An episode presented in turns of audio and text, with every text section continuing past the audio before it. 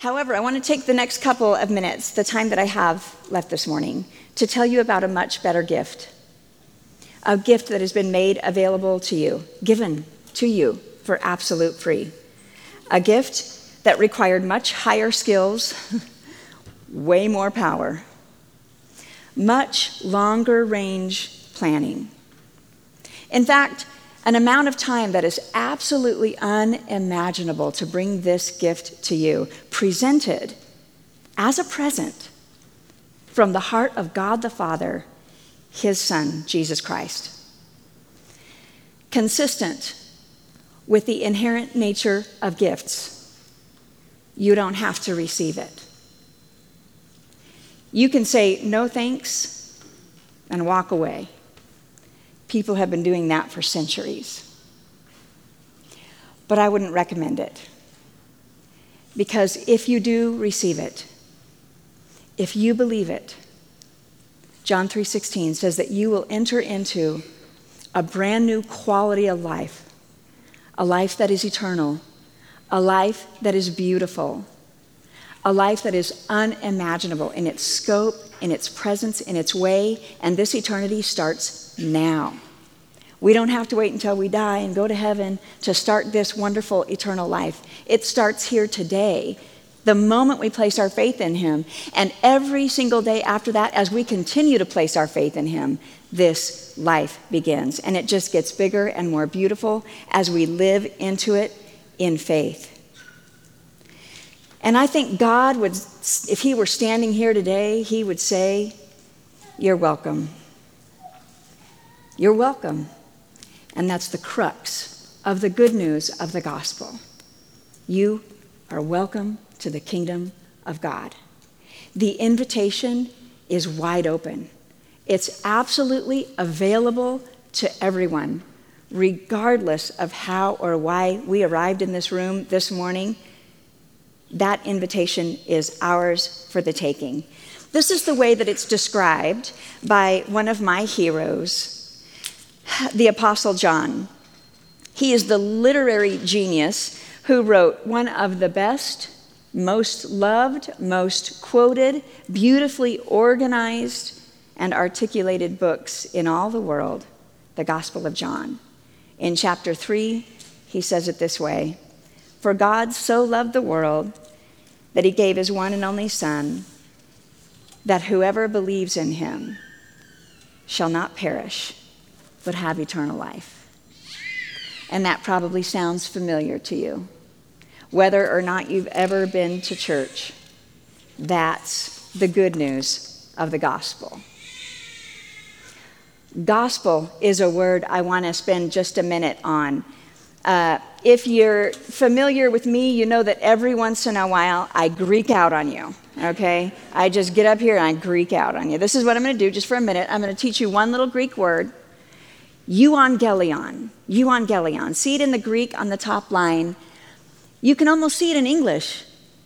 EU at the front of the word, that U means good. Uh, like eulogy is a good word, okay? U means good.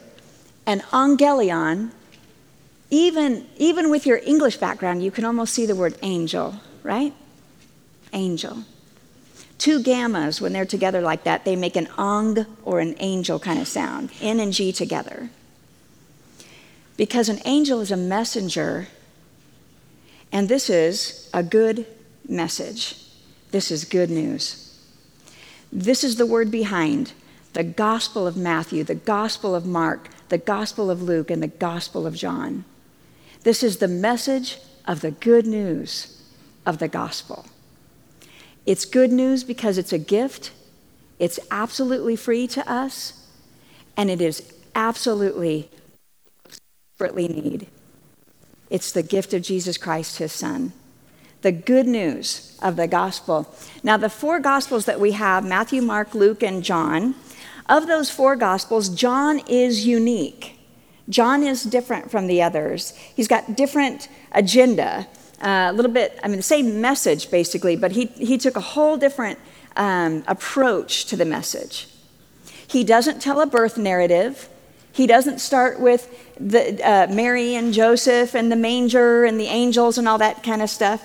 He doesn't even start with the genealogy of Jesus, going back for generation, generation, generations all the way to Adam. He doesn't follow that. As a matter of fact, he goes way back further, further into history.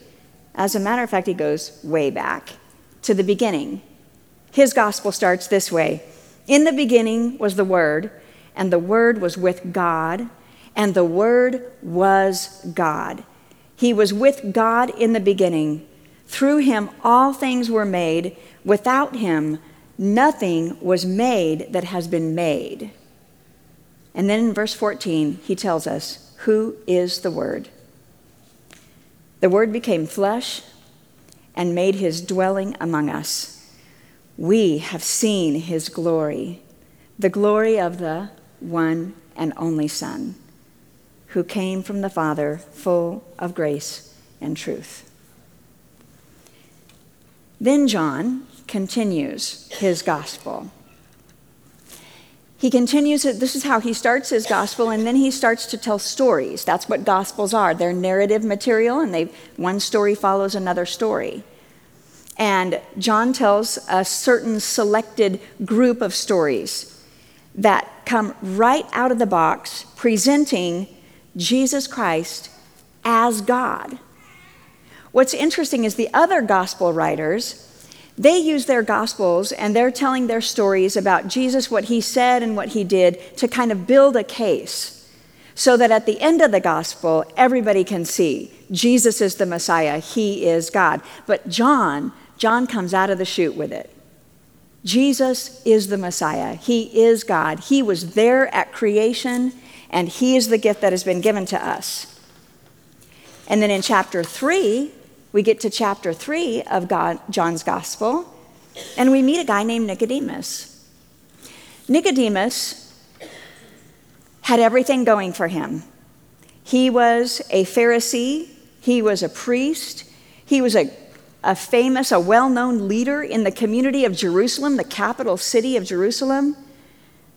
He was uh, part of a member of the Sanhedrin, which is basically like their Supreme Court. So he was a political leader, a religious leader. He was, he was everything that, that, that anyone in this culture could want to be. He stood tippy top on the social ladder. You couldn't get any higher than Nicodemus. Nicodemus was well known and well respected, but when he heard Jesus, there was something about Jesus that sparked his curiosity. And he came to see Jesus. He sought Jesus out, and he came to see him in the middle of the night. And he asked him a couple of questions. Nicodemus started the conversation with some kind of flattery, and Jesus brushed that off and dove straight in to some serious theology that he shared with Nicodemus there that day. And this, it is in the context of this conversation that we get our key verse, John 3:16. That's where those words were uttered in this conversation with Nicodemus. But wait, because then when John, he leaves chapter 3 and he goes into chapter 4, he tells the story of another encounter and another one-on-one conversation with Jesus. This time with a woman. This time Jesus initiates the conversation with a Samaritan woman. This is astounding uh, right out of the beginning because Middle Eastern men felt, and, and to my understanding still do, that it's inappropriate to address, to, to have a private conversation with a woman who's not your wife or your mother or someone that, that you have a relationship with. You wouldn't approach, a, a, a Jewish man would never approach a woman by herself, unattended.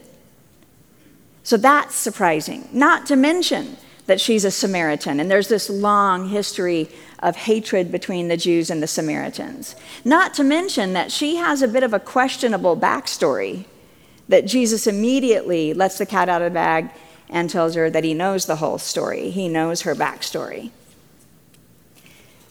But he engaged her, he approached her. And although she would have been considered ritually unclean by his Jewish friends and neighbors, he received a drink of water from her. he not only invited her into conversation, but he continued to engage her in this conversation. And he recognized in her a very astute and spiritually formed mind. So much so that he shared with her for the first time, she's the per- first person that he shared his identity. I am the Messiah. I am the one that you've been waiting for. And she took that message, that truth, back to her hometown, to her village, and she became the first evangelist preaching the message that she had just learned from Jesus. And a couple days later, after Jesus spent a couple more days there, that entire village had come to faith in Christ. The Samaritan woman. So here's what I'd like to ask you this morning as we uh, arrive here in the fall of 2022. Ready to start Bible study, ready to encounter Jesus ourselves. Who do you more relate to? Do you more relate to Nicodemus? Have you been in church all your life? Have you done Bible studies more than you can count? Do people come to you, maybe seeking knowledge about Scripture or even spiritual guidance? Or do you relate more with the Samaritan woman? You know what? I'm just going to call them Nick and Sam. Nick and Sam. Maybe there's a backstory here. Maybe there are places you've been and things you've done and people you've known you'd rather maybe not everybody talk about at women's Bible study on Monday morning. Or maybe, like most of us, you kind of fall somewhere on this line in between Nick and Sam. Here's the point. And this is the point that John has been trying to make, and I think this is the point that John thought Jesus was trying to make. It doesn't matter. It doesn't matter. The invitation is wide open to absolutely everyone, no matter where you fall on this scale, no matter what the backstory is. As a matter of fact, Nicodemus, as I mentioned, came at night in the dark. And his conversation with Jesus is full of all these questions. It's like his brows are furrowed through the whole conversation. He's like, What? What? What? Nicodemus, with all this background, with all this knowledge, uh, years of study, he was a teacher. He was a, he was a shepherd of Israel. He guided and led other people into the truth of Scripture. And yet, he seems kind of like he's in the dark. The Samaritan woman, she came in the middle of the day to the well. Jesus approached her in this conversation, drew her into this conversation in the bright light of day. And as you read through John's gospel, you'll see that John uses darkness and light to contrast with each other all the way through his gospel. Because Sam left that conversation full of light she had met her Creator, she had met her Messiah. And she took that message forward and preached it from that day forward, proclaimed it to everyone she saw. Have you ever wondered sometimes if maybe book knowledge actually gets in your way? Have you ever wondered if knowing a little bit too much actually can bring darkness instead of light if we aren't careful with it? If we allow ourselves to get arrogant or start to think that we know it all. But what happens when we come to the words of Scripture? What happens when we come to our circles of Bible study, open, in the bright light of day, ready to hear the Word of God, with our hearts open to the sunlight, ready to receive any word that He has to give us? Okay, one tiny other little Greek word. I don't even have a slide for it, but it's just so good. The Greek word metanoia. Metanoia. It's translated repent, and it means change your mind. Sometimes we just got to change our mind. And if we've got our minds so set because of all our study and all our learning, all our understanding, that we know who Jesus is. We've got him pretty well figured out. I've been hearing this all my life. I sing all the songs. Then we're probably not in as great a place to listen and learn this morning. But if we're coming like Sam, we're thirsty, we're in a state of need, we're in a state of want. We want to hear from him. Then we're ready to hear from the Messiah. We're ready to receive that message. So I'm going to pray for us this morning that that will be the way in which we approach God, that God will be able to speak to us and we'll be able to listen. Can I pray for us? Heavenly Father, we're grateful for these circles of friends here this morning. We're grateful for the sense of welcome. We're grateful for the gift that has been given to us. I ask God that we would not only feel welcome ourselves, but welcome one another in sisterhood and love this morning. That we would all find an equal place at each table, in each conversation, ready and open, waiting to hear your word. We love you and we honor you in Jesus' name. Amen.